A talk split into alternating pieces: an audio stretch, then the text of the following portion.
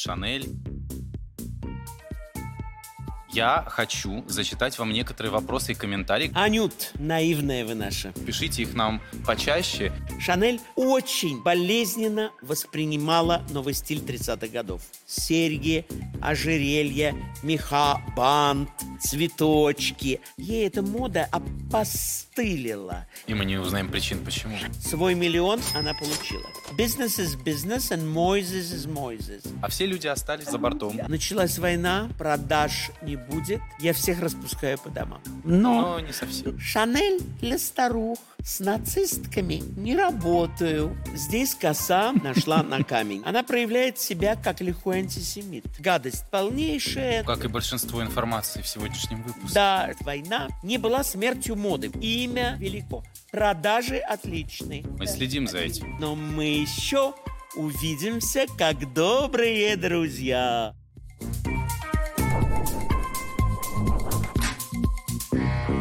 Всем привет, друзья! Это снова модный подкаст, и у нас вторая серия блокбастера о жизни и творчестве Габриэль Шанель и об истории ее модного дома. Рядом со мной, как и в первой серии, и как и всегда, Александр Васильев, историк моды, наш любимый. Здравствуйте. Во всех смыслах. И, Александр, я хочу зачитать вам некоторые вопросы и комментарии, которые наши любимые зрители щедро нас одарили во время просмотра первой серии. Первый комментарий такой. Пишет нам наша ну, поклонница, пишет, да. Я не могу узнать ее имя, да. Купила сегодня машину, назвала ее Габриэль в честь вашего выпуска. Как приятно. Спасибо не, вам, мы, поклонница. Мы не понимаем, стиральная эта машина или, да, может ну, быть, важно. Нет. А, далее есть вопрос, он сложно сочиненный, немного фантазийный. Пишет нам Галина. Да, очень интересно и захватывает подробное и пикантное изложение Александра Васильева. Да, я уже поняла, что без горизонтальных способностей наверх она бы не выбралась. Изобретательность и стойкий характер, предприимчивая жилка. Интересно, она случайно не была ли еврейской француженкой? Нет, не была. Не была. Если вас это интересует, нет, она ну, была французской крестьянкой.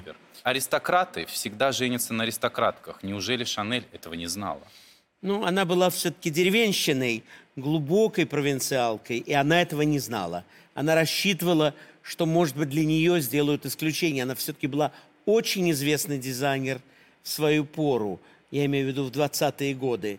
И ей казалось, что ее положение в обществе как создательницы коллекций женской одежды и духов, которые были созданы не ею, но все-таки под ее именем, дадут ей возможность продвинуться еще выше.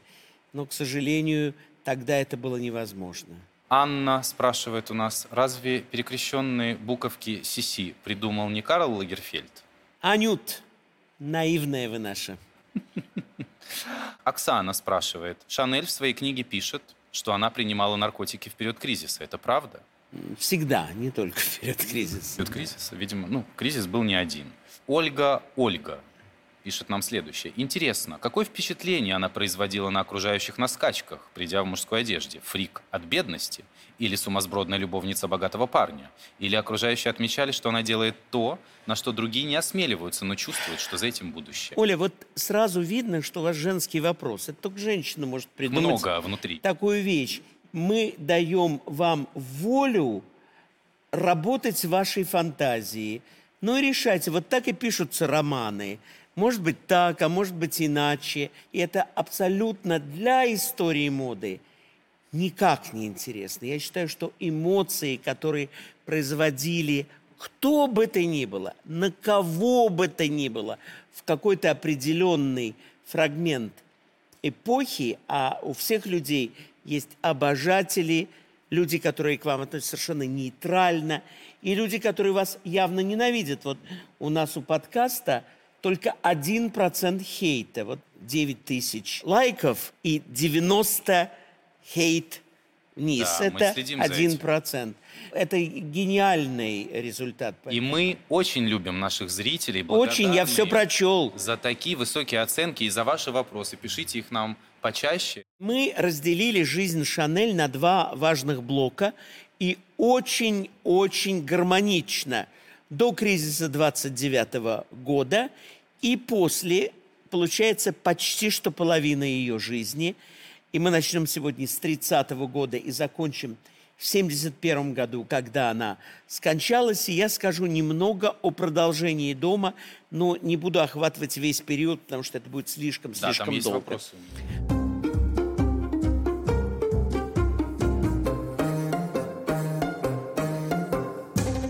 В моей коллекции много рисунков для дома Шанель.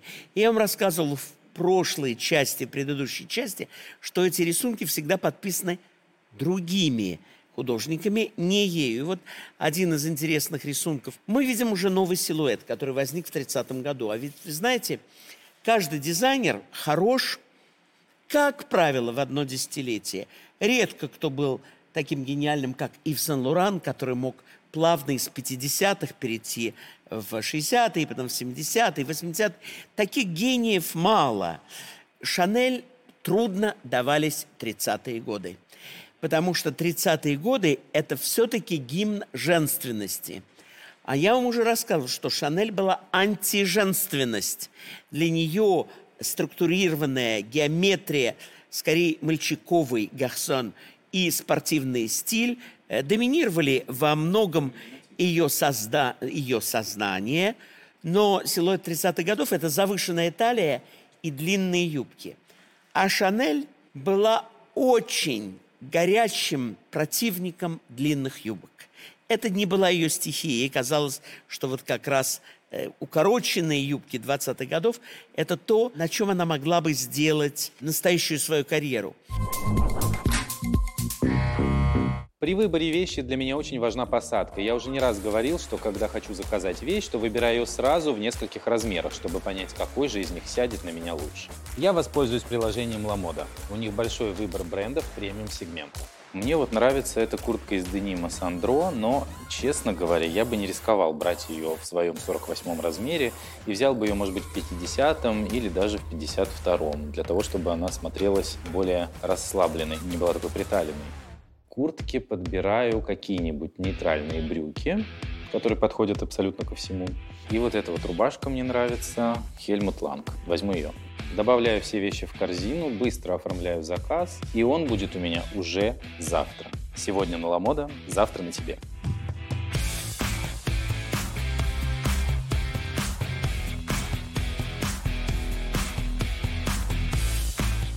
Я рекомендую LaModa, потому что у них широкий ассортимент как масс-маркет, так и премиальных брендов с быстрой доставкой и оплатой после примерки. Причем представлены не только одежда, обувь и аксессуары, но и товары для красоты и парфюмерия. А еще вас ждет приятная скидка пятнадцать процентов по промокоду «Подкаст». Ссылка в описании. Штат ее знаменитых манекенщиц двадцатых годов все перешли на этот новый силуэт, завышенная чуть-чуть талия и длинные юбки. Королевой этих силуэтов была знаменитая в ту пору Мадлен Вионе, и она абсолютно правила балом, потому что она была очень популярной портнихой-закройщицей, чем никогда не прославилась Шанель своим кроем. Она прославилась идеями, но не кроем. И э, уникальные вещи, муслиновые, вышитые, Мадлен Вионе, пользовались бешеным-бешеным успехом. Именно в это время ее крепкая дружба с миссией Серт, о которой я вам говорил, она, конечно, сыграла опять важную роль. Миссис Серт вновь выступила в качестве мудрого советчика. Шанель понимала, что почва уходит из-под ног. Мадлен Вионе переплюнула Пату, который э, создавал э, так называемый спорт-шик, но он не вписался настолько точно в эстетику тридцатых годов, постепенно поднимает голову молодой бренд Эльзы Скиапарелли, об этом мы поговорим. Изящный крой э, этого времени – это Люсьен Ле Лонг и э, Жанна Ланвен, знаменитые создатели моды этой поры. Затем Маги Руф, чьи воспоминания как раз вышли, и это была победительница, можно сказать, в соревновании в эпоху этого кризиса тридцатых годов. Многие бренды, которые царили еще в двадцатые, стали на глазах у Шанель закрываться. ну, практически закрылись все русские дома. Русские дома были знамениты тем, что у них работа была всегда организована а-ля Русь. Знаете, что это значит? Это значит рывками и нерегулярно, как русские работают. Аврал, аврал, аврал! Э, они закрылись все. Ирфе, Итеб, они не смогли существовать. Китмир, э, это Поль-Каре, это все не было достаточно живуче. Но даже закрылся Поль-Пуаре. Гению моды десятых и двадцатых годов пришлось перейти в торговлю вином и в живопись. А он был способным художником, но все-таки это не была вот прямая его стезя. Миссис Р дала очень хороший совет э, Коко Шанель. Она поняла, что значит звуковое кино. Может быть, не все из наших зрителей знают, что кино заговорило в сезоне двадцать седьмого и двадцать восьмого года. До этого было только немое кино. А говорящее кино, которое родилось в Голливуде, об этом есть чудный фильм «Поющие под дождем», если кто-то не видел, посмотрите, оно позволило сопереживать с героями фабулу фильма. Любовь окрасилась не субтитрами, а словами. Появились музыкальные фильмы, песни, э, чечеточные номера, э, появилось музыкальное оформление. И настоящие страсти кипели вокруг звукового кино. Так вот, миссис Эрт подсказала Коко Шанель: попробуй себя в кино. Шанель сказала: как я могу попробовать, я там никого не знаю. Но ведь ты знаешь кого-то в Америке. И тут открылась потрясающая способность Шанеля, которую я уже намекал, но не рассказывал так подробно. Шанель, прерывая связи со своими знаменитыми поклонниками, любовниками, не сжигала мосты. У нее не было вот этой неправильной русской позиции. Ах, раз так, я дверь, и больше я с тобой поганцем встречаться не буду. Шанель была абсолютная оппортунистка в этом смысле. Она сказала: да, мы расстаемся, но мы еще но увидимся. Мы еще увидимся, как добрые друзья. Когда мне это понадобится. И как вы помните ее роман с великим князем Дмитрием Павловичем Романовым, который после того, как они расстались, уехав в США, очень выгодно женился на дочери американского миллионера Одри Эмерли, которая стала княгиней Романовской, потому что она не была урожденная аристократка. А Романовы никогда не давали фамилию Романова тем, кто был им не ровня, но давали псевдоним Романовская. Это значит близко к Романовым, но, но не совсем. Но не совсем, чтобы отличалась. Шанель обратилась к Дмитрию Павловичу. Он жил в Америке и торговал французским шампанским не в разнос, а был их представителем больших марок. Когда Шанель обратилась к нему во время одного из его визитов в Париж, сказал ей: я смогу тебе помочь. Коко, в Голливуде работает много русских евреев. Они хорошо относятся к дому Романовых. И если ты обратишься от моего имени к одному из них, а именно на студию эм джи эм, Metro Goldwyn Mayer, они наверняка тебе помогут. Именно господин Голдвин дал Шанель ее знаменитый контракт на три фильма. Он отдыхал с очередной любовницей в Монте-Карло. Об этом знал якобы Дмитрий Павлович. Шанель метнула в Монте-Карло.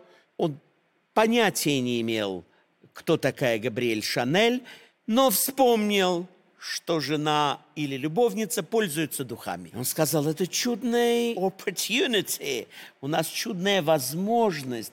Сделаем так, чтобы дизайнером в нашей фирме эм джи эм был известный создатель духов и моды из Парижа. А в Голливуде все европейское в ту пору ценилось очень высоко. Считалось, что лоск, гламур должен прийти из Парижа. И вот, попрощавшись со всей своей братьей, ее прекрасными продавщицами, закройщицами, она уезжает в долгое путешествие. Неделю надо было плыть до Нью-Йорка, дальше отправляться на поезде, который назывался двадцатый век – это знаменитый поезд, который через всю США проезжал и приезжал именно в Лос-Анджелес, в Голливуд. Она отправилась выполнять свой контракт. Как я смог открыть для себя в достаточно закрытой информации, контракт был очень высок. На миллион долларов. В ту пору миллион долларов был больше, чем десять сегодня. Это было очень-очень много денег. Пересохло в горле. Но контракт требовал от Шанель, запомните, создание костюмов для фильма. Это значит сдать эскизы в пошивочное ателье в Голливуде. Которое она не умела рисовать. Как мы помним. Которое она не умела рисовать. А все люди остались где-то а за бортом. А люди остались за бортом. Но она взяла с собой кофры с готовыми платьями. То есть она взяла много образцов своих последних коллекций. Вот здесь у меня одно из этих образцов, которое в ви энд эй сейчас хранится. Платье тридцать первого года, вышитое все черными блесточками на темных лямочках. Я бы сказал, примитивный минимализм, без всякой оригинальности. Но э, это было ее представление о гламуре. Да, она привезла образцы и сдала их в костюмерную для копирования.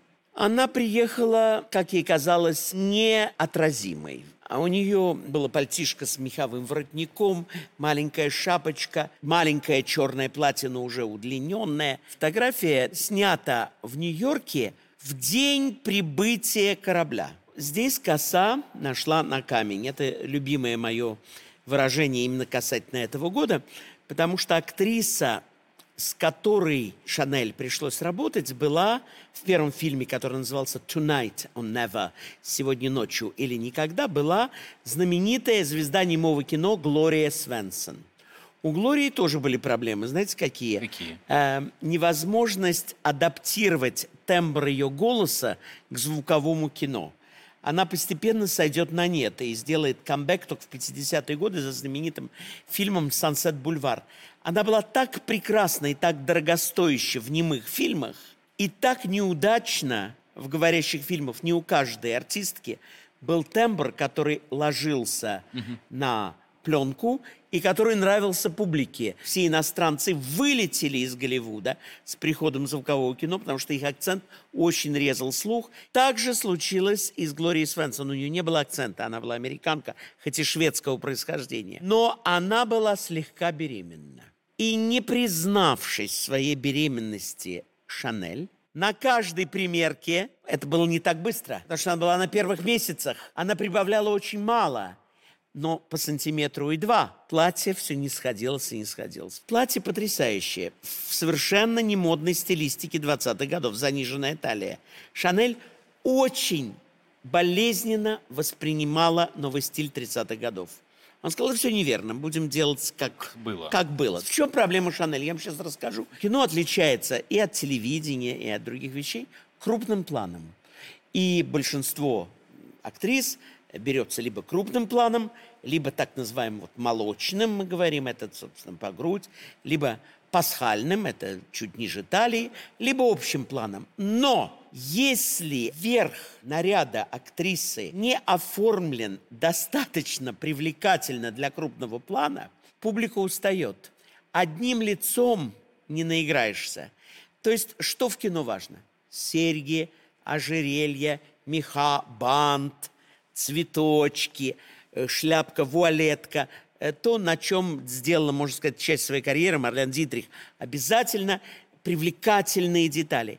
Шанель же была почти минималистка.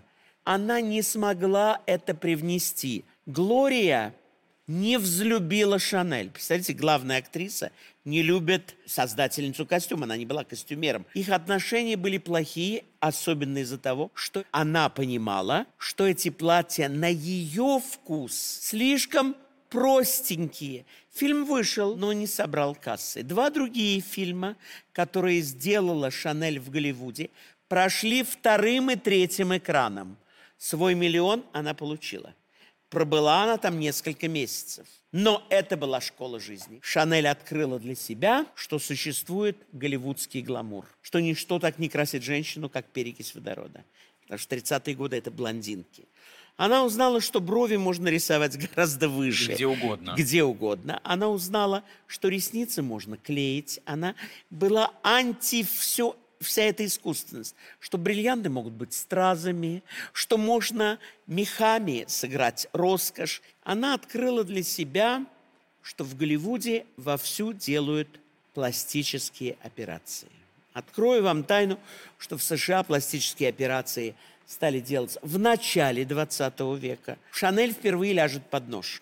И Эту информацию не знаю. Ну, она сделала круговую подтяжку в Голливуд. Это знаю только я и несколько посвященных. Сравните фотографии. В Голливуд она приехала уставшей женщиной. Mm-hmm. А уехала? А уехала, потому что там были специалисты, которых еще в Париже не было. Кто ей делал подтяжку, мы никогда не узнаем. Она дважды подтягивалась в тысяча девятьсот пятьдесят пятом и вот тогда в сезоне тридцать первого — тридцать второго года. Работая на студии, Шанель имела возможность посещать съемки. Она видела других актрис. Она встречалась в коридорах с дивами, которые были загримированы. Знаете, как когда работаешь на студии. Она видела, как им укладывают волосы, как им шьют платье. Там работал великий Адриан, который для Греты Гарбо делал божественные костюмы. Это один из самых великих дизайнеров в кино. Ей было на что посмотреть. А когда работаешь в костюмерной, там висят разные платья. Если ты профессионал, твой глаз что делает? Ловит. То есть я считаю, что поездка в Голливуд для Шанель была лучшей школой жизни.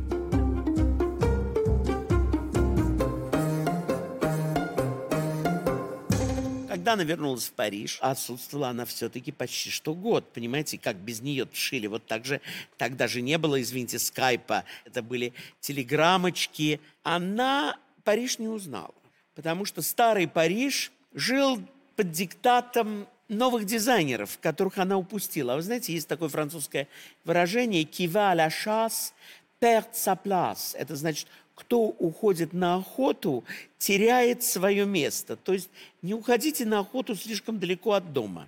Но то, что Шанель открыла для себя, огромный мир стразовой бижутерии. В Голливуде она посмотрела, что короны не обязательно из бриллиантов, они могут быть стразовые. Огромное количество ассортимента ее вещей в коллекциях тридцать второго года – это новая бижутерия, да, в стиле ар-деко. Возможно, ей кто-то помог с рисунком, но она догадалась. Будем наверстывать с аксессуарами. Она наверстала. Она наверстала торговлю, тогда на бриллианты у людей не хватало, она стразики. Она по-прежнему живет очень активной светской жизнью. Во-первых, вернувшись с омоложенным лицом, вот на фотографии тридцать второго года вы увидите, она опять встречается с Игорем Стравинским, который был тогда в Париже. Она встречается со многими так называемыми socialites, то есть светскими персонами. Глядя на ее фотографии этого времени, мы видим гораздо более уверенную в себе. Вот я помню, когда я впервые попал в Нью-Йорк, по-моему, в восемьдесят третьем году двадцатого века, мне показалось, что меня, конечно, унесло там крышу куда-то, и я подумал, какой удивительный город, и как много я узнал, потому что побывал в Метрополитен-музее, Фрик или Гуггенхайм. Там. Я понимаю, что случилось Шанель, которая проехала все-таки от Нью-Йорка еще до Лос-Анджелеса и увидела фабрику грез Голливуд. Она приехала женщиной с багажом знаний, и она решила, я теперь знаю, что надо исправить в моем доме. Проблема в том, что рисовать-то она все равно не научилась. По-прежнему. По-прежнему. И вот посмотри, посмотрите следующий рисунок. Она начинает сотрудничать э, в этот период, тридцать второй год, э, с Жаном Кокто. Напомню вам, Кокто был либретист, художник, кинорежиссер, который был знаменит своим фильмом «Красавица и чудовище». Его рисунки для дома Шанель, они сохранились с подробными подписями, говорят о том, что ей нужен был креативный творец, который подбросит дров в ее очаг. И он подбросил. У Шанель был еще один потрясающий талант. Мы уже о нем говорили. Она умела нравиться мужчинам. Как она это делала, не наше дело. Я уже сказал, мы не роемся в грязном белье никогда. Никогда этого не делаем. Но в этот период у нее завелся новый любовник. Новый любовник был не молод, но очень ценен. Это был знаменитый иллюстратор мод Поль Ириб. Был главным художником, иллюстратором в доме Поля Пуаре в девятьсот десятые годы. Помните, Пуаре был явным конкурентом, более популярным и более успешным Коко Шанель в начале двадцатых годов. И мы говорили о том, что, недолюбливая его, однажды встретя в Гранд-Опера Поле Пуаре, который обратился к ней со словами: «Мадемуазель Шанель, вы всегда в черном. Это что, траур?» Она им сказала: «По вам». И какая она милашка. Милашка, да. Приобретение Поля Ириба в свою постель было равносильно лотерейному билету на пару миллионов. Он был великолепный иллюстратор и художник. Ей нужен был человек, который ее идеи, а идей-то у нее было много, на бумажку все это переложит. Но история с Полем Ирибом была непроста. Поль Ириб, умный, талантливый человек, был политически очень ангажирован. Вот сейчас, внимание, мои прекрасные слушатели и слушательницы. Он сочувствовал нацистской партии в Германии. И он был издателем и главным художником пронацистского журнала «Témoin», что значит «свидетель», во Франции еще до войны, в тридцатые годы. Деньги на это издание давала Коко Шанель. Поэтому, когда впоследствии мы будем ее обвинять в сочувствии нацистам, это не трудности войны. Она им сочувствовала, начиная с тысяча девятьсот тридцать третьего года, через этого самого Поля Ириба. Сейчас предпочитают про это все забыть, но хочу вам сказать, что от стразов Шанель переходит к бриллиантам. И в тысяча девятьсот тридцать втором году, в ноябре, с седьмого по девятнадцатое, она создает выставку-продажу бриллиантов со звездочками. Немножко, даже я бы сказал, в американском таком стиле, потому что флаг американские это звездочки, mm-hmm. бриллиантики от Шанель. Почему она это делала? Она понимала, что только на платьях она не сможет собрать э, такое количество денег. Стразы и бриллианты – это ее новое направление. То есть она очень увлекается бижутерией, делает много интересных вещей. Это были диадемы, это были клипсы, это были ожерелья, это были брошечки со звездочками, точно копируя те звездочки, которые мы видели не только на флаге Америки, но и на полу аббатства Убазин, о котором я вам раньше говорил. К счастью, ей опять помогли эмигранты из России. Я вам сказал, что ей пришлось расстаться со старой гвардией, манекенщицы, которые уже несколько вышли из моды, потому что грузинки были брюнетками, а в моде были блондинки пергидрольные, в моде были голубые глаза, а не карие глаза, в моде были дамы с женственными формами грудь, талия, бедра, как у Мэй Уэст, как у Марлен Дитрих отчасти. Шанель встречается с потрясающим человеком. Этого человека, художника и поэта, звали Илья Зданевич. Для большинства наших зрителей, которые модой интересуются, но так опосредованно, это имя ничего не говорит.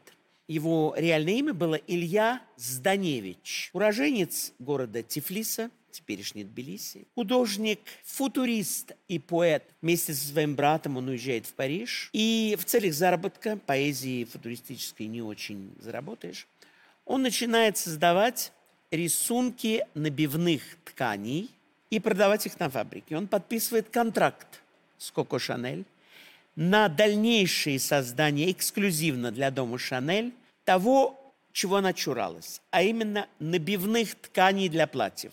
Если вы помните, ее основной талант был твид, темные ткани, однотонные ткани, ну, может быть, клеточка виши или вышивка, когда для нее работали русские.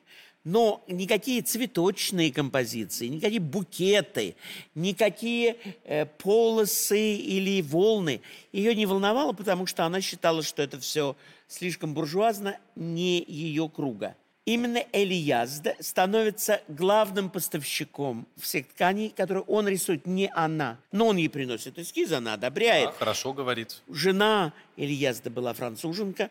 Я не смог найти никаких доказательств, что у них была ли какая-то связь интимная, потому что Шанель любила с окружением мужским. Очень жаль. А он был высокий, красивый. Но это совершенно не важно. Мне важно, кажется, мы это нет. не обсуждаем никогда. У нее был в это время Поль Ириб, и Поль Ириб ей очень так ей нравился. Да. Но платья Шанель, созданные в тридцатые годы, рисуют уже новый силуэт, приталенный, чуть-чуть расклешенный, немножко в испанском стиле с воланами. Есть одна проблема.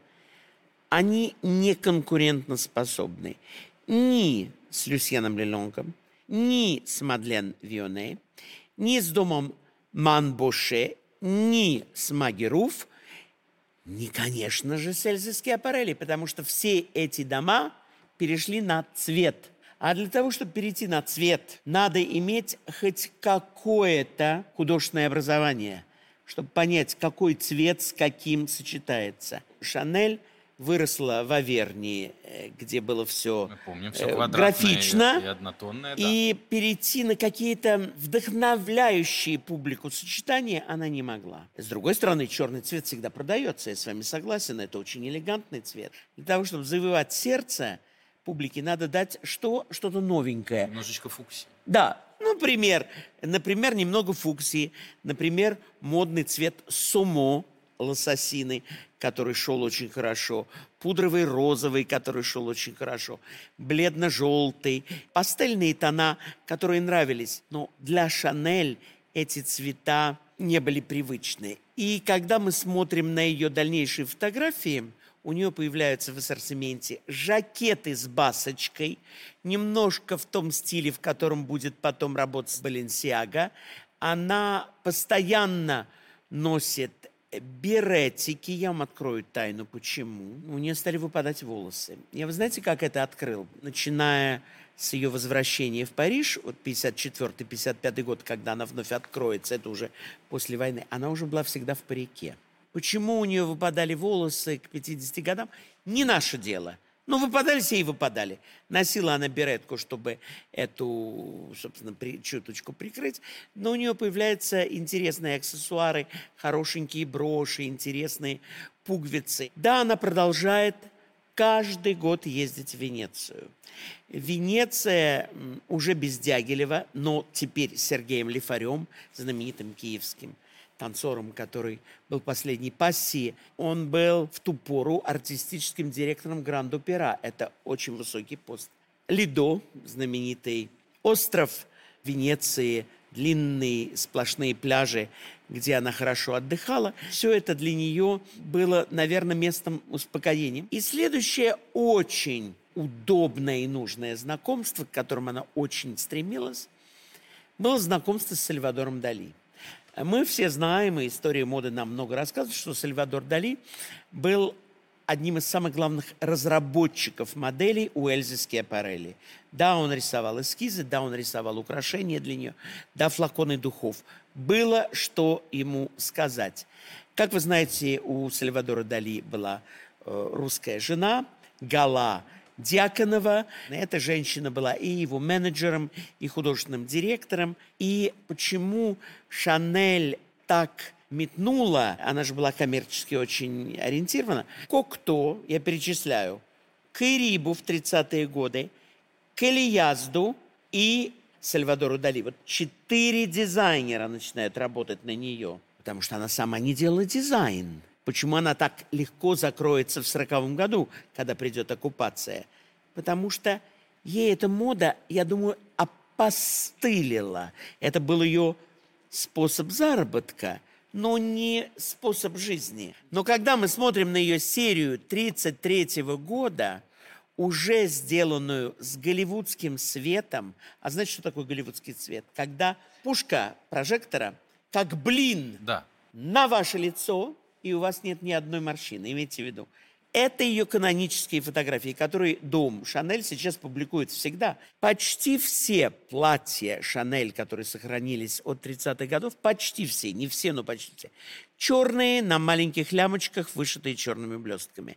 Стиль минимализм, простенькие, приталенные, но лишенные полета фантазии. В них нету ни цветов Эльзы Скиапарелли, ни аппликация от Сальвадора Дали, ни каких-то интересных кровь, потому что и вот из всех дизайнеров этой поры я, конечно, ставлю выше всех Мадлен Вионе. Она была гений. Шанель не была гением, она была великой коммерсанткой. Не надо путать да, помним, эти два понятия. И дружба с Сальвадором Дали была тоже коммерчески осмыслена. И она открывает для себя ткань дешевую, но коммерчески выгодную. Это машинный гипюр, то есть гипюровое полотно. Черный тюль с мелким кружевным рисунком, с небольшими рюшками. Самые простенькие платья. Я нахожу модели Шанель очень элегантными. Я не нахожу их фантастически креативными. Я не нахожу их уникально шитыми, потому что качество шитья я могу посмотреть по тем платьям, которые есть у меня в коллекции, вывернутые наизнанку. Посмотрите на ее логотип. Он простенький, она продолжает писать Шанель и правильно делает. И вот теперь я вам открою одну очень важную тайну, понимаете? Да.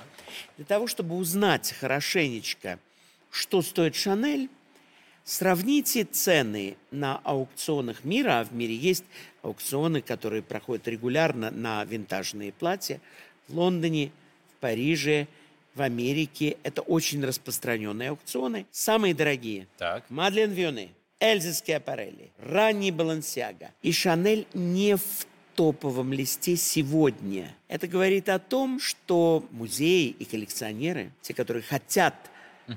обладать дизайнерскими одеждами, они предпочитают другие бренды. Но ее вещи публикуют даже на обложках. У меня вот здесь приведен официель тридцать четвёртого года, где модель Шанель в ткани, созданной Эльяздом. Это уже хорошо. И все-таки э, она обретает возможность сблизиться с Дали. Посмотрите на фотографии тридцать четвёртого года. Дали и Шанель вместе курят. Прекрасно выглядит.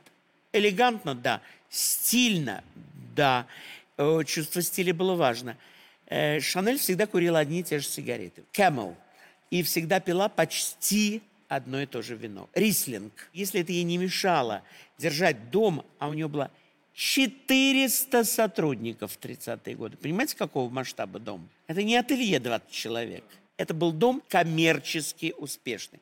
И вот она создает серию своих портретов в стиле сюрреализм, потому что она понимает, сюрреализм поднимает голову, становится более популярным.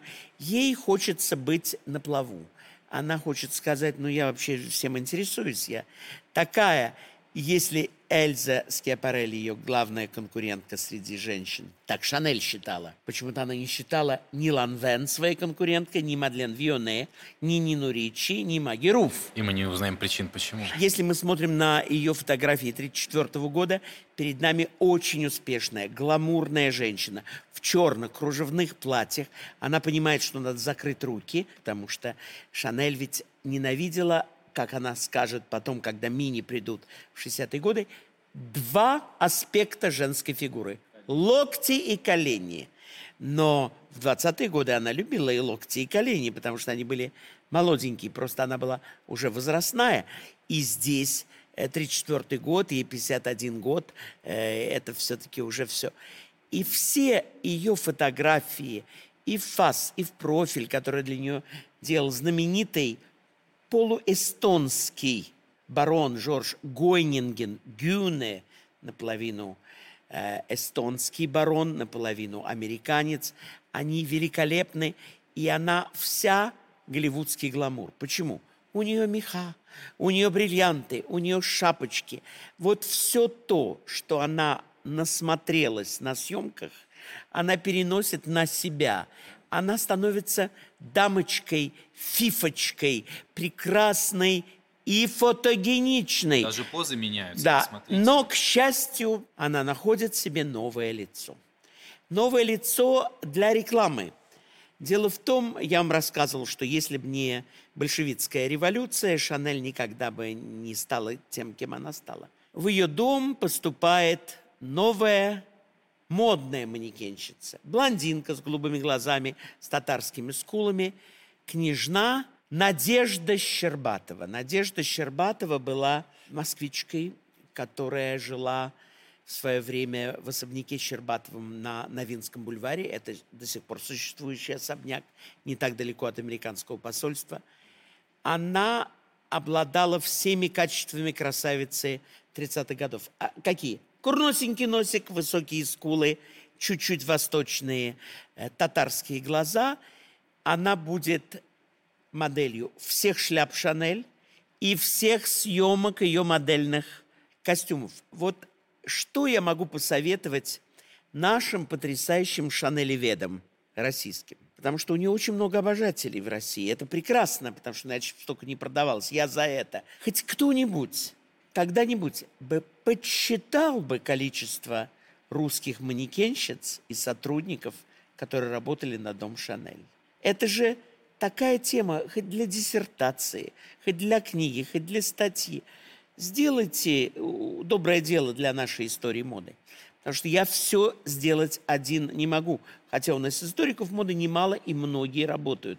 Я должен их поблагодарить. Конечно, главной конкуренткой была моложе ее на десять лет Эльза Скиапарелли, родившаяся в Риме в знатной семье. И тут вот самая большая неприятность этого конфликта в том, что дом моды Эльзы Скиапарелли находился на Вандомской площади, справа от входа в гостиницу Риц. А так как Шанель жила в гостинице Риц, каждый день, идя к себе домой, да, она не могла не видеть новых витрин, машин, которые останавливаются перед домом. И еще одна неприятность, которую я должен вам сказать. У Шанель на последнем этаже Риц был хороший номер. Как говорят, двести метров. В мансарде балкончик. Она выходила там всегда покурить. Она каждый раз смотрела на дом конкурентки. Почему она не переехала в другой номер, окна которых выходили бы, например, на улицу Камбон? Что это форма мазохизма, самоиздевательства. Если она так не любила Эльзу Скиапарелли, называла ее «это итальянская художница», зачем делать так, чтобы ваши окна выходили на ее дом? Вот почему-то Шанель делала ну, так. Может быть, она должна была мониторить, смотреть, что происходит. Ну, я думаю, что она могла нанять кого-то... Сыщик. Да, не обязательно, потому что все ее узнают. Она была узнаваемым человеком. Она не могла скрыться. Эльза Скиапарелли внесла в трагизм тридцатых годов яркий цвет, шокинг. Мы об этом уже говорили, вот потому что мы сделали... сделал у нас специальный подкаст. Многие фотографии Шанель, которые возникают, Хорст, например, был автором многих фотографий, они показывают нам барочность Шанель. А я вам сказал, ведь Шанель была минималистка. И вот посмотрите фотографию тысяча девятьсот тридцать четвёртого года, где она на фоне таких барочных листьев на софе. Гвозди свисают. Да. Виноградные. Почему я заостряю ваше внимание? Потому что она идет по чужому пути. Это Эльза Скиапарелли была барочная и витиеватая. Шанель нет, но она понимала, публика этого хочет. Она очень хорошо умела себя адаптировать. Эта форма адаптации может быть названа мимикрия. Как у да. хамелеона, возможность приспособиться к тому, что было необходимо. Эльза Скиапарелли удивила мир новыми духами. Шокинг, где знаменитая аргентинская художница Леонор Фини нарисовала торс Мэй Уэст с цветочками, что было очень оригинально. И Шанель придумывает новую форму заработка. Мало кто знает. Она начинает выпускать копии кутюрных платьев из недорогих тканей под названием «Адаптасьон», «Адаптация Шанель». То есть она адаптирует собственные творения, а она всегда э, была верховным судьей каждому платью. Ни одно не было сделано без ее присмотра. Но это говорит о том, что это не то чтобы предапорте, Но это очень близко к идее предапорте, то есть массовое, производство. недорогое. Из, недорогое. из более дешевой ткани. Из более дешевых тканей. Вторая линия, как это сейчас называется. Вторая линия. И она это делает успешно в средине. У Эльзы Скиапарелли все больше и больше успеха. И начинается полная конфронтация между Шанель и Эльзой Скиапарелли, которая приводит к плохим последствиям. Если вы посмотрите на модель тысяча девятьсот тридцать пятого года, Шанель, белое баварское платье. Оно, знаете, чем плохо? Хотя здесь Надежда Щербатова, русская княжна. И вроде бы все хорошо. Тема Германии. Я же вас к войне веду. Шанель в своих моделях начинает открыто симпатизировать немецкому стилю. Это будет большим ударом, но в ту пору война еще не началась. К Гитлеру относились в Европе как к социалисту, ведь его же партия называлась «Наци», а не фашисты, как многие думают. Фашисты были в Италии. Национальный социалист. Он давал бесплатное жилье. Как-то раз на телевидении меня спросили, Шанель делала всегда маленькие черные платья? Нет, я сказала, она делала и большие белые платья. Вот пример тысяча девятьсот тридцать пятого года, тоже искусственное кружево. Очень простое, да, элегантное. Белая, правда, молочно-белая, слоновая кость, экрю. Я хочу сказать, что ее модели были гармонично элегантные. И э, за это она и критиковала Эльзу Скиапарелли, что та все время была на грани эпатажа. И что этот эпатаж лишает женщину элегантности. Было мнение Шанель такое. Но, тем не менее, вот те вещи, которые сохранились, они хороши, простоваты, на мой вкус. Шанель очень много выходит с богемой и одевается ярко. Например, одним из ее хороших друзей будет Кристиан Берар, будущий бойфренд Кристиана Диора. Но это знаменитый тоже художник. С Дали их отношения развиваются хорошо.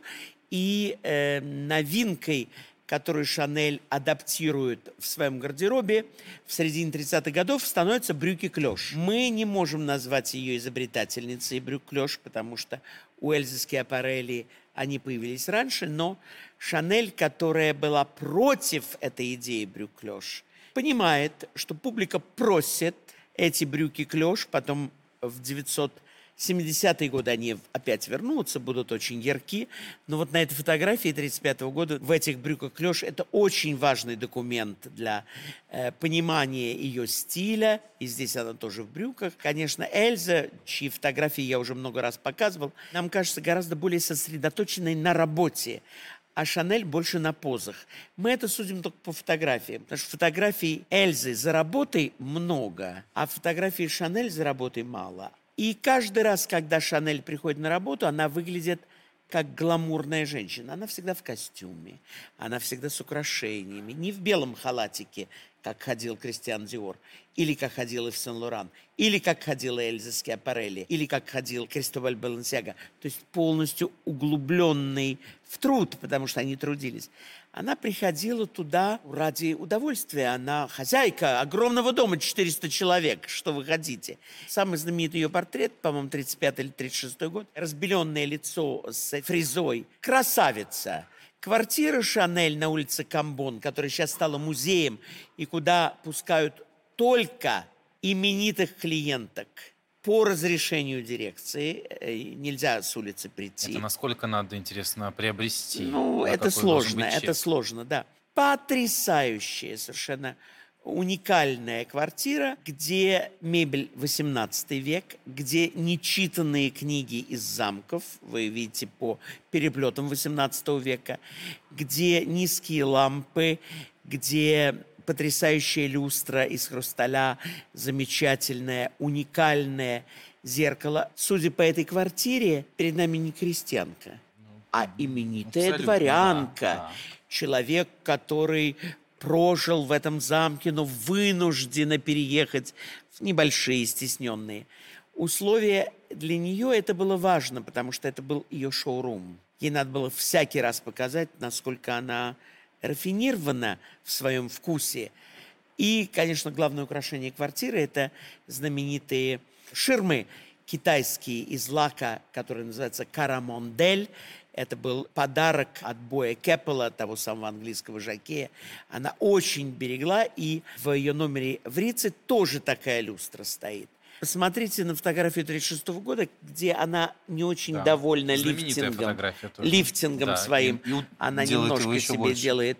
Больше важным выпуском тридцатых годов будут ее духи «Русская кожа». «Русская кожа» не новинка во Франции. «Русская кожа» была выпущена, это уже я посчитал, двенадцатью разными парфюмерами Франции. Это не был эксклюзив. Они были очень популярны в Первую мировую войну, когда Франция была союзником русской императорской армии. Они были даже в девятнадцатом веке. Это э, яркий кожаный запах духов. Но они сейчас существуют, к счастью. Поэтому все те, кто любит Шанель, попробуйте эти духи. Это очень интересно. Почувствуйте их. Как она говорила потом, это воспоминание о романе с Дмитрием Павловичем Романовым. Вот якобы его пояс кожаный так пах. В рекламе сильно задействована княжна Надежда Щербатова, та самая, которая была москвичка. Она фотографируется во многих рекламных кампаниях этого времени. Мы видим много Шанель в роскошных э, нарядах, на карнавалах, на вечеринках. В это время ее конкуренция э, с Эльзой Скиапарелли терпит э, первое фиаско в тридцать пятом году, когда Скиапарелли приглашают в Москву. В Москву, в Сокольники показать свои вещи. Об этом а в другом говорили. подкасте. Я говорил, вот не, буду, не буду задерживать вас. У Эльзы Скиапарелли много хитов. Например, «Туфелька с каблуком». Все это очень оригинально. Как же им удавалось делить Сальвадора Дали? Сейчас я расскажу. Шанель будет стараться украсть топ-модель у Эльзы Скиапарелли, знаменитую манекенщицу Людмилу Федосееву, Люд, уроженку Нижнего Новгорода, дочь губернатора Федосеева Нижнего Новгорода. Она будет стараться у нее переманить главного бухгалтера, потому что она считала, что это... бухгалтерия у нее хорошая, вот почему Только у нее поэтому, такие, да. э, такие продажи. Шанель не теряет связи э, с русскими артистами, потому что она была очень дружна с Лифарем и с труппой Дягилева. В частности, ее приятельницей была знаменитая балерина Шура Данилова. И на фотографиях мы видим, я лично был знаком с Шурой Даниловой. В тридцатые годы Шанель знакомится с уникальным ювелиром, который создаст для нее целую коллекцию бижутерии. Этот ювелир был итальянец, он был герцогом, его звали герцог Фулько ди Вердура. Он создает знаменитые браслеты с мальтийским крестом для нее, колье, ожерелье и все то, что считается стиль Шанель, были созданы этим прославленным итальянцем. Впоследствии он откроет свой личный бренд, не будет больше работать для Шанель. Но это очень важно, что Шанель использовала многих талантливых людей для достижения одной цели – доход. Мы вот э, считаем себя такими очень патриотичными, ценим. Но вот настоящих героев моды, наших прекрасных русских, мы не ценим. Идеология. Ну, потому что иммигранты, значит, плохие. Знаете, у нас такое отношение. Дальше ее топ-моделью, считая, становится Лидочка Зеленская. Еще одна русская, которая была как раз дочкой этой знаменитой грузинской модели Мелиты Чолокашвили. Я лично знал Лидочку Зеленскую. Она тоже говорила, что у Шанель был жуткий характер, но платила она хорошо, поэтому она с удовольствием работала у нее. После смерти Дягилева, которого Шанель очень любила, почитала, работала, как вы знаете, с ним четыре балета. Труппа Дягилева распалась на две составляющие. Это был русский балет «Монте-Карло», который состоял из двух блоков. Один назывался просто русский балет «Монте-Карло», а другой русский балет полковника де Базиля. Что это значит? Это значит, что он принадлежал э, казачьему сотнику Василию Григорьевичу Воскресенскому. Угу. И Василий переводится на французский как «Базиль». Поэтому его назвали полковник де Базиль. И полковник де Базиль, зная о том, что Шанель успешный бренд, приглашает ее опять работать с русским балетом. Она создает пару балетов для русского балета «Монте-Карло» и прима-балериной которого была родившаяся в Москве потрясающая балерина Ирина Баронова. Я лично ее знал, даже жил у нее дома. И хочу вам сказать, что Ирина мне очень подробно рассказывала примерку «Шанель» с нею. тридцать восьмой год. Она приходит на примерку, как все балерины, в трико. Ей приносят, очень оригинально она сказала, черное платье из машинного гипюра. Приталенное, расклешенное, ниже колена до икр. Она почти все платья делала такие. Ирочка Баронова надевает это платье, и Шанель своим скрипучим голосом говорит так. Значит, вокруг декольте вот это добавьте. А внизу по подолу, говорит она портнихам, вот так. И если портнихи не понимали ее с полуслова, что значит вот это добавьте, рюши, понимаете, но... И вот это добавьте, валаны, то их просто увольняли. Но так как эти портнихи для нее работали столько лет, они понимали... Каждый взмах пальца уже. Да. Она знала конечный результат. Это она никогда так не чудила. То есть она знала точно, что должно выйти из-под ее пера. Посмотрим на фотографию тысяча девятьсот тридцать восьмого года, и вы увидите ее туалетный стол. Там все серебряное. Весь ее НССР, отличные подарки герцога Вестминстерского. Она всячески хотела показать, это хранилось в Рице, что она очень знатная. Ведь к тому времени все забыли, что она э, наливала минеральную воду в виши, что она пела да, знаменитые, э, песни. знаменитые песни. Зато ее продолжение было очень великим. Масса рекламы, большая коллекция шляп, ассортимент духов, ассортимент ювелирики, прекрасные платья. Ее никогда нельзя было упрекнуть в том, что она опускала руки и была недееспособна. Эльза Скиапарелли подхватила очень рано идею подкладных плечиков. А тридцатые годы, почти канун войны, без подкладных плечиков не существует. Шанель считала, что это ненужная деталь. Возможно, и ненужная, но модная. На продажах это хорошо отражалось. Конкуренты выглядели моднее. Шанель думает, думает, думает. И ее последнее знаменитое платье тысяча девятьсот тридцать девятого года додумалось. Опять баварское. В честь немецкой нации. Почему в ее платьях эпохи тридцатых годов доминировали то испанские мотивы? Генерал Франко, да. То немецкие Адольф Гитлер. Она считала, что Франция нуждается в жестком кулаке.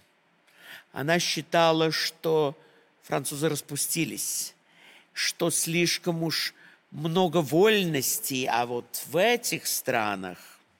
В сороковом году Париж был без боя взят немецкими войсками.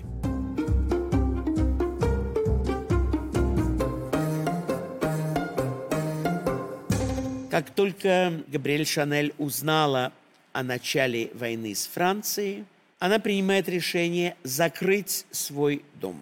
Комментирует она своим сотрудникам это следующим образом. «Началась война, продаж не будет, я всех распускаю по домам». Но не тут-то было. Французов невозможно уволить в одночасье. Профсоюз-то не был разогнан. И профсоюзные деятели Франции объявляют забастовку Шанель и оккупируют ее дом. Эта оккупация сорокового года заключается в том, что портнихи приносят из дома матрасики и подушки и спят в ателье на закроечных столах и под ними до тех пор, пока она всем не выплатит неустойку и зарплату. Она подает на них в суд, те подают ответный иск. Угу. И уже во время оккупации немцев Шанель проигрывает этот процесс и была вынуждена выплатить большую сумму денег этим сотрудникам, которых она начинает тихо ненавидеть. Ненавидит потому, что она считает, что, сейчас будут грустные слова, что лица еврейской национальности организовали для нее эту забастовку. Она проявляет себя как лихой антисемит. И тут еще хуже. Закрыв свой дом, она... Куда ж хуже? Будет хуже. Она переводит свои деньги в частный банк герцогство Лихтенштейн из Франции, где они помогут ей выжить и во время войны. Лихтенштейн, нейтральное государство, да, рядом с Швейцарией. И после войны бутик закрыт, но продажа духов в нем продолжается. И Шанель имела другую фамилию. Ее настоящая, да, фамилия была Шансель. Это знали ее новые хозяева. Оставшись в Рице, французское правительство из Парижа эвакуировалось в Виши, там, где она в свое время разливала воду. И многие французы из Парижа, скрываясь от немцев, переехали в Виши. Согласен, правительство Виши было пронемецким, но там не было столько арестов евреев, как в Париже. И не было отсылок в концлагеря. Юг Франции, Прованс, Лазурный берег не были оккупированы немцами. Она могла туда уехать. Но Шанель решила никуда не уезжать. Дело в том, что она встречает новую любовь.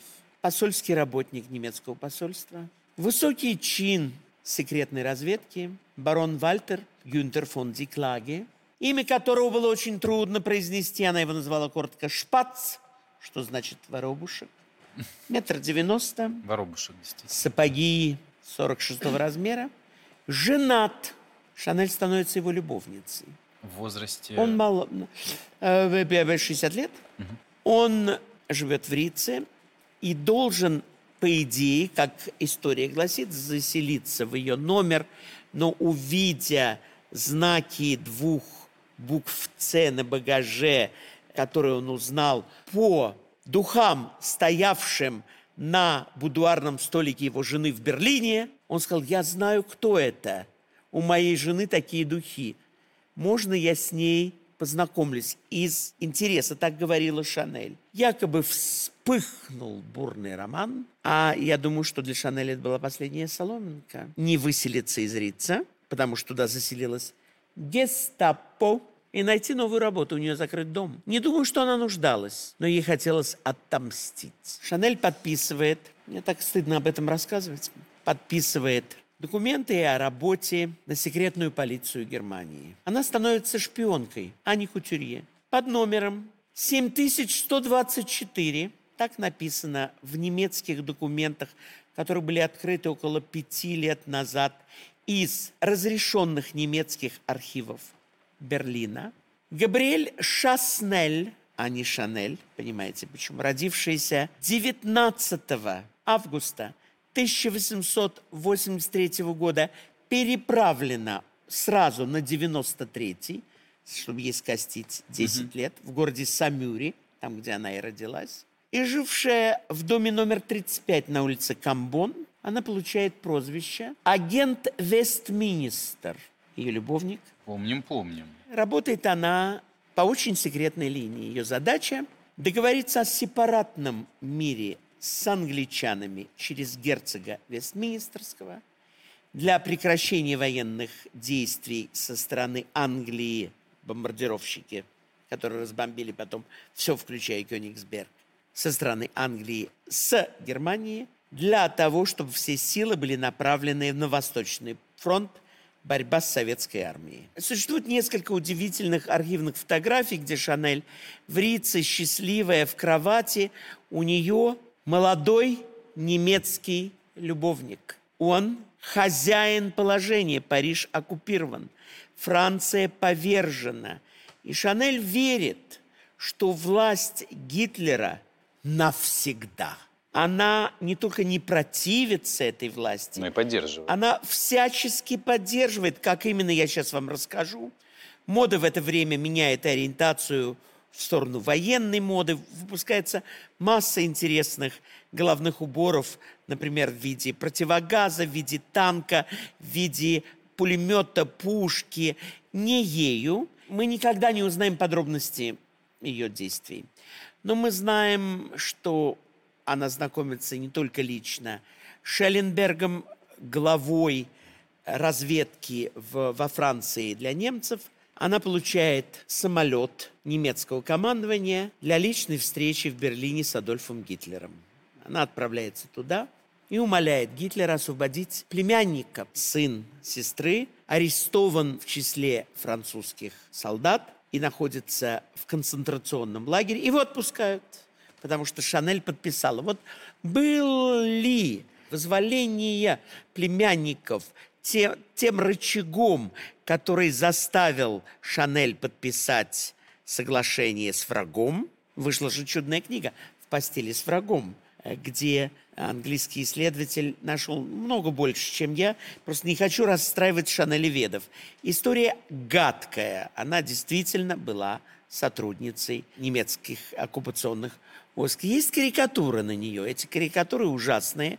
Посмотрите, где она и в немецкой форме, и Шанель на всех фотографиях военного времени выглядит просто как Мата Хари. В шубке, э, в очках, и бредет по улице, как будто она кого-то выслеживает. Вы найдете еще одно письмо, где существует ее донос на ее партнеров бренда парфюмерии, братьев Вейтхеймеров, которые с ней работали. Написано так, что они мне задолжали четыре миллиона двести тысяч франков. И написано следующее: «Эти евреи не платят мне. Пожалуйста, сделайте все, чтобы их этапировать в Бухенвальд или Освенцим». Но, несмотря на это гадкое письмо, аморальное, с моей точки зрения, этого сделать не удалось. Они уже были в Нью-Йорке. Они быстрее, чем она написала, туда смогли переправиться. Письмо – это гадость полнейшая, ну что делать? Ну, как и большинство информации в сегодняшнем выпуске. Да, Шанель много выходит на выставки. Она всегда с Лифарем. Лифаря не увольняют из Гранд-Опера, несмотря на то, что он приехал, собственно говоря, иммигрант из бывшей Советской России. Он даже летает в Киев на немецком самолете с гостинцами для своих родственников. Это ему будет стоить очень дорого, его потом уволят и не будут брать назад, пока не поймут, что лучше Лифаря никого нет, и все равно возьмут. Уже после войны он ставит балеты, Шанель всегда присутствует. Риц – ее родной дом, а ведь Эльза Скиапарелли не работала с немцами. Она уехала в Америку, она собирала деньги на Красный Крест и могла похвалиться тем, что она сотрудничала с другой стороной войны, с американцами. В это время как раз в ее доме работает знаменитая Варвара Рапонет. Диор начинает свою работу в доме Люсьена Ле Лонга. То есть война не была смертью моды. Вот что я хочу сказать. Во время немецкой оккупации многие дома моды были не только открыты, но успешно торговали как для оккупационных войск жен офицеров, так и для спекулянтов черного рынка. Было очень много таковых, которые торговали яйцами, сметаной, маслом. Uh-huh. А когда нечего было есть, у них были огромные барыши, потому что они на рынок привозили сыр и колбасу.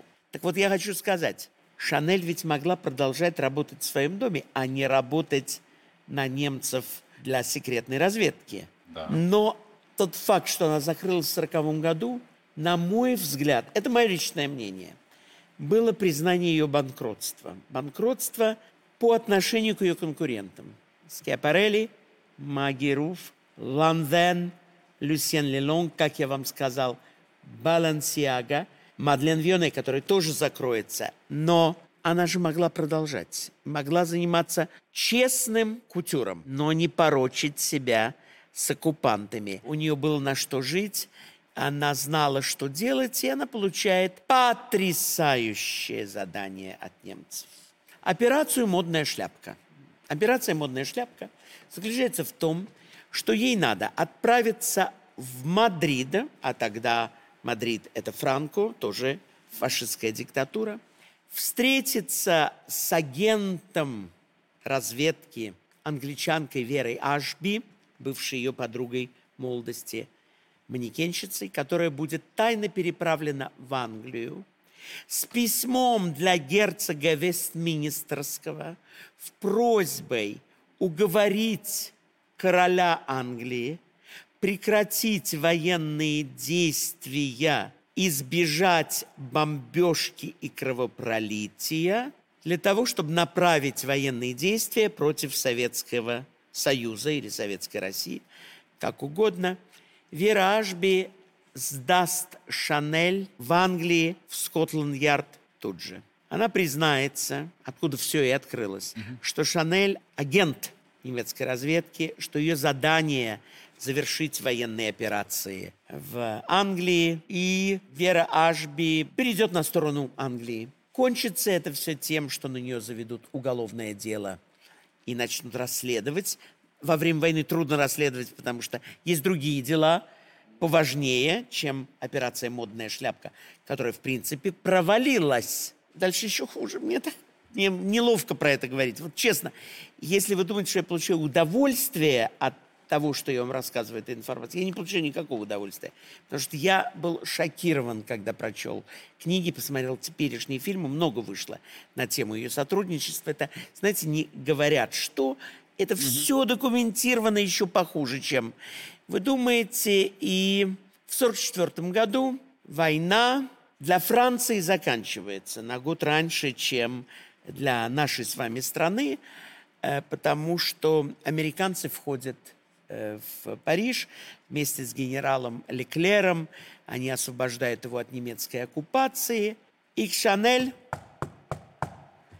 приходят французские полицейские с орденом на арест.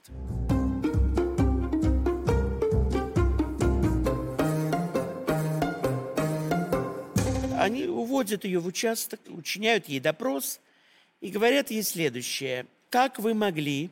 Французская гордость, национальная, помните, Бельмондо недавно хранили как национальную гордость. Да? Знаменитый дизайнер работает с немцами. Они же не знали всех деталей. Вот эти детали, которые рассказываю, были открыты только пять лет назад. Люди просто не знали, что конкретно она делала, еще будет открываться долго и долго. И она встает на трибуну и говорит следующую речь. Когда женщина в моем возрасте находит себе любовника моложе ее на десять лет, у нее нет времени посмотреть в его паспорт. Я не знала, что он немец. Она утверждает, что ее любовник, Шпац, не немец, а он был немцем. Вы знаете, что французы очень жестоко, а может быть справедливо, решили э, судьбу женщин, которые спали с немцами. Они их обривали наголо, Шанель была не обрита. И зеленкой на лбу рисовали свастику. И в нижнем белье прогоняли по Парижу под свист гиканье населения. Шанель знала, что ее обреют. Она знала, что ее ждет. Французский исправительный трудовой лагерь. Она считалась врагом народа. И в сорок четвёртом году она звонит по телефону герцогу Вестминстерскому и говорит: «Бонни, спасай!» Герцог звонит Уинстону Черчиллю, он премьер-министр. Премьер-министр Великобритании звонит генералу де Голлю, потому что в молодости она знала Уинстона Черчилля, потому что Бой Кэппл, да, ее был... любовник номер два, был его родственником. И генерал де Голль издает негласный указ выслать Шанель в сорок восемь часов за пределы Франции без права возвращения. И, избежав трудового лагеря и креста свастики зеленочкой, она уезжает на поезде в Лозанну, в Швейцарию. Как говорят французы, ни вью, ни коню. То есть никто не видел, ничего не знает. Есть фотография ее воронка.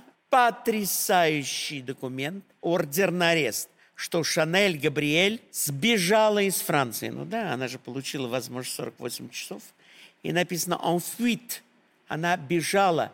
То есть ее судить не могут. Она скрывается от правосудия.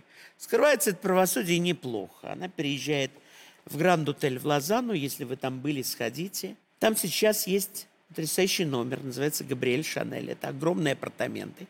Метров двести, куда я водил экскурсии моей выездной школы. Она там живет до тех пор, пока не покупает себе потрясающий особняк в Швейцарии. Ведь у нее же, помните, в Лихтенштейне куча денег.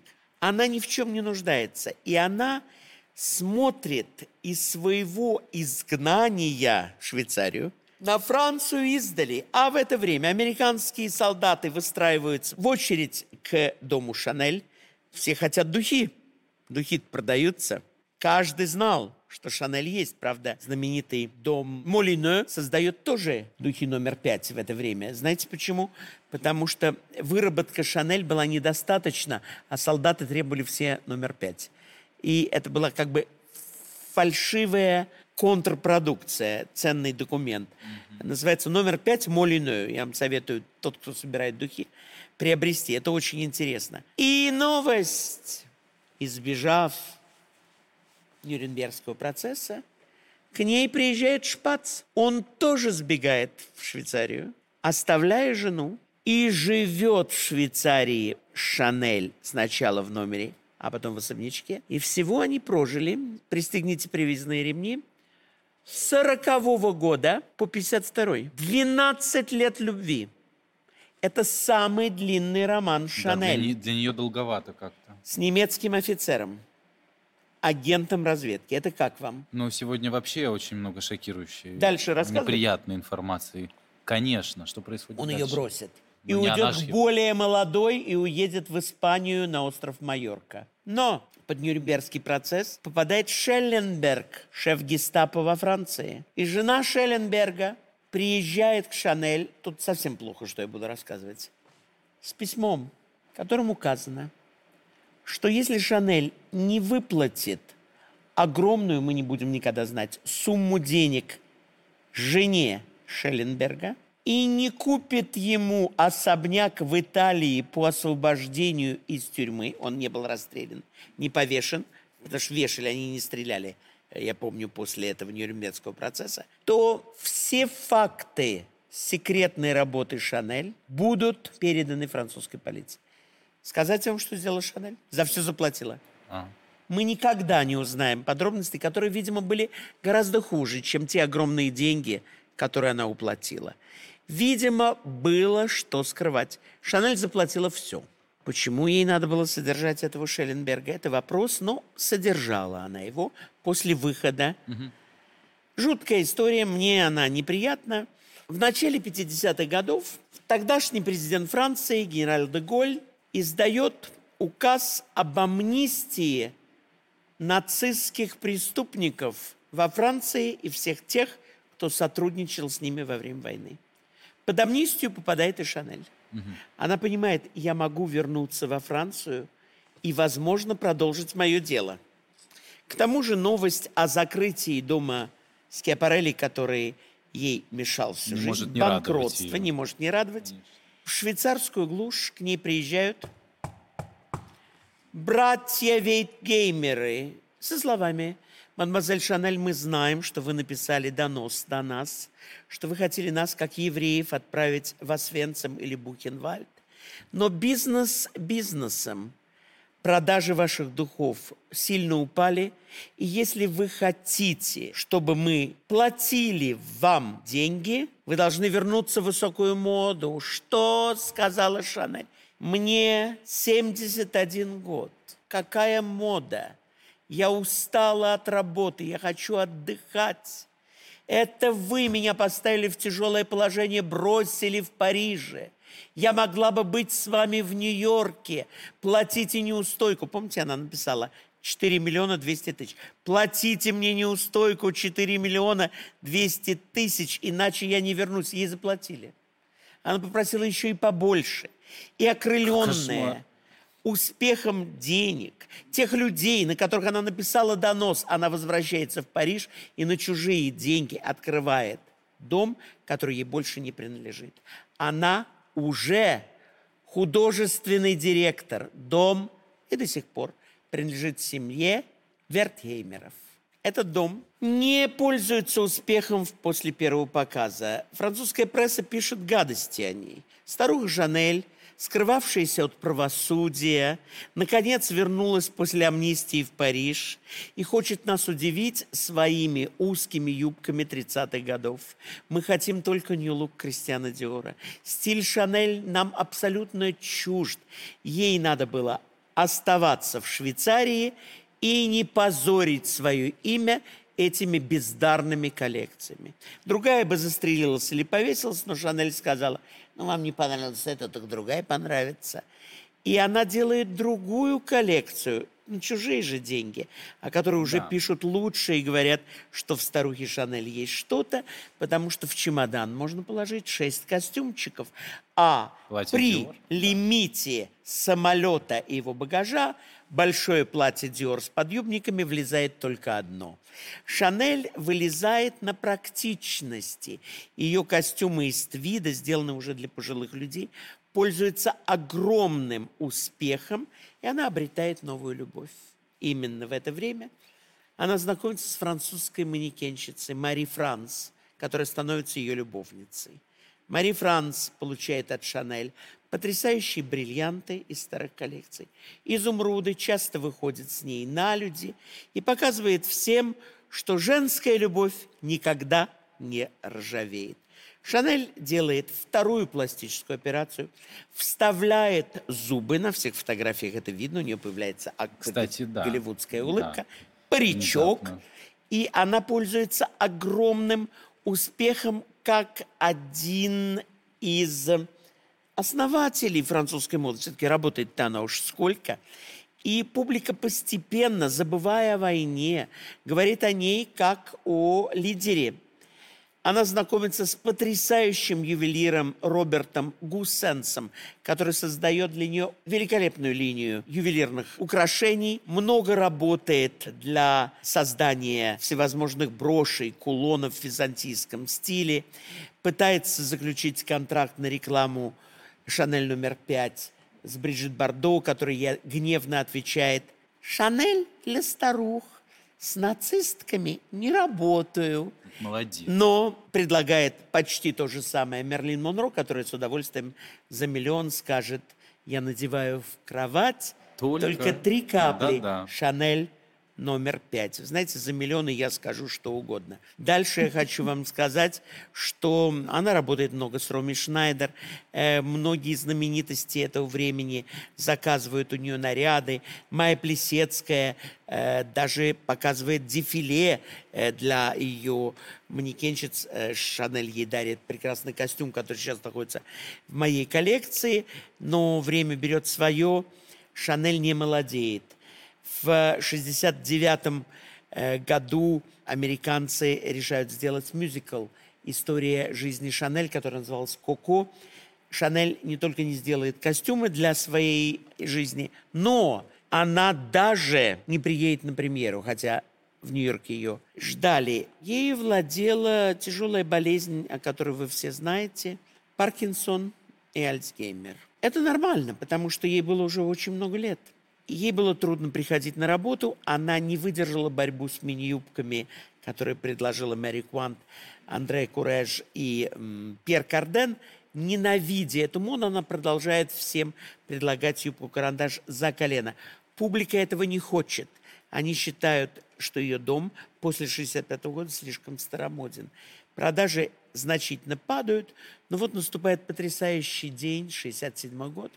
И дом Шанель приглашает в Советский Союз на празднование пятидесятилетия Великой Октябрьской социалистической революции. Екатерина Фурцева, министр культуры, считает, что только этот дом может представлять французский кутюр. Бывшая любовница великого князя Романова, герцога Вестминстерского, Да-да. немецкого барона фон Динклаге. Шанель не приедет в Москву, но этот показ увидит Вячеслав Михайлович Зайцев. Лично мне он сказал: это была первая коллекция, которая показала мне, как надо работать и что такое коллекция от кутюр. Имя Шанель даже прославят в фильме «Бриллиантовая рука», где советский милиционер, обнюхивая записочку, Да-да. скажет: духи французские, Шанель номер пять. У Шанель был всегда годовой контракт. Так устроено во Франции. Он начинается первого января и заканчивается тридцать первого декабря. И вот в семидесятом году заканчивается контракт Шанель. тридцать первого декабря. Она понимает, что первого с ней подпишут новый. Но этого не случилось. И когда она возвращается после коротких новогодних каникул в дом, швейцар преграждает ей дорогу в тот дом, который она создала. И он говорит: мадемуазель Шанель, вам сюда вход запрещен. Ведь ей заранее говорили: посидите дома, посмотрите телевизор, выпейте вашего любимого рислинга, покурите, не ходите на работу. Вы нам здесь больше не нужны. Шанель не могла этого выдержать. Она так болезненно узнала о своем увольнении. Она так много выкурила сигарет, когда ездила в своей машинке по кольцевой дороге, что она вернулась в Риц с инфарктом. Шанель умрет в начале января тысяча девятьсот семьдесят первого года в присутствии сиделки в номере в Риц. Последние ее слова будет: «Гляди, как помирают в одиночестве», — сказала она сиделке. У нее сохранился большой ларец с драгоценностями. Они все пропали в в день ее кончины. Но Шанель успела написать завещание. «Не храните меня во Франции, страну, которую я ненавижу». Француженка родилась, да, где да. она? В Сомюре. «Храните меня в Швейцарии, где я испытала свою любовь и которая подарила мне мир и покой». То есть работать-то она не очень хотела. И Швейцария для нее самое главное. В номере Риц было обнаружено только три костюма Шанель, которые она носила каждый день. Это был ее походный гардероб. Драгоценности исчезли, а дом до сих пор принадлежит хозяевам духов. Их офис находится в Нью-Йорке, не в Париже, и в Швейцарии. В Швейцарии секция духов, а в Нью-Йорке секция кутюр. Многие же уверены, что Шанель – это французский дом, но он не французский уже с тысяча девятьсот пятьдесят четвёртого года. Как изощренно они отомстили за донос. Возможно, что это и месть. Но вот смотрите, чем меньше мы будем знать, конечно, про эту историю, тем знаем. Лучше мы будем спать, потому что Шанель создала незабываемый стиль. Конечно. Костюмы, твиды, маленькие черные платья, сумочки. Да, многие трудились для этого. Да, духи были не ее изобретение. Да, ей помогали во всем, что я перечислил. Но, тем не менее, мир запомнил ее имя. И если мы подумаем, какое женское имя наиболее знаменито в двадцатом веке, я бы сказал, возможно, это имя Шанель. Ну, сто процентов. И я бы сказала, что это женщина, которая предопределила стиль эпохи. Да, оппортунистка. Да, любвеобильная. Да, женщина, которая искала выгоду везде. Но стиль был создан. Имя велико. Продажи отличные. Не беспокойтесь, они проживут еще очень много лет. Скажете ли вы... мы против, не будем покупать, или наоборот, сейчас бросить в магазин. Это никак не изменит. Этот дом один из краеугольных в истории моды, и их история, на мой взгляд, крайне поучительна. Учитесь и делайте выводы. Но после смерти Шанель домом... Да, в доме э, работал Филипп Жибурже. Филипп Жибурже был ранее сотрудником в доме Диор. И так как он считался более современным и более молодежным, в семьдесят первом году после ее смерти его назначили, я даже подозреваю, но это точно может по документам, что его назначили, может быть, даже с первого января семьдесят первого года, когда она еще была жива. Но это не столь важно. Назначили его после смерти или буквально за несколько дней до, в начале восьмидесятых, сменил Карл Лагерфельд, который... переосмыслил стиль Шанель, сделал его современным, очень привлекательным. Несмотря на то, что Шанель была против мини-юбок, против открытых, э, можно сказать, локтей, мода взяла свое, и в девяностые годы Карл Лагерфельд был вынужден создавать, конечно, и мини-юбки для дома Шанель, и э, модерировать стиль так, чтобы он коммерчески был привлекателен для огромного количества людей. Ведь все-таки этот дом один из самых топовых домов в мире люкса. И сейчас огромное количество клиентов. Им все равно, что было в прошлом Шанель. Абсолютно. Они не хотят знать все эти истории с немцами, с русскими, с англичанами.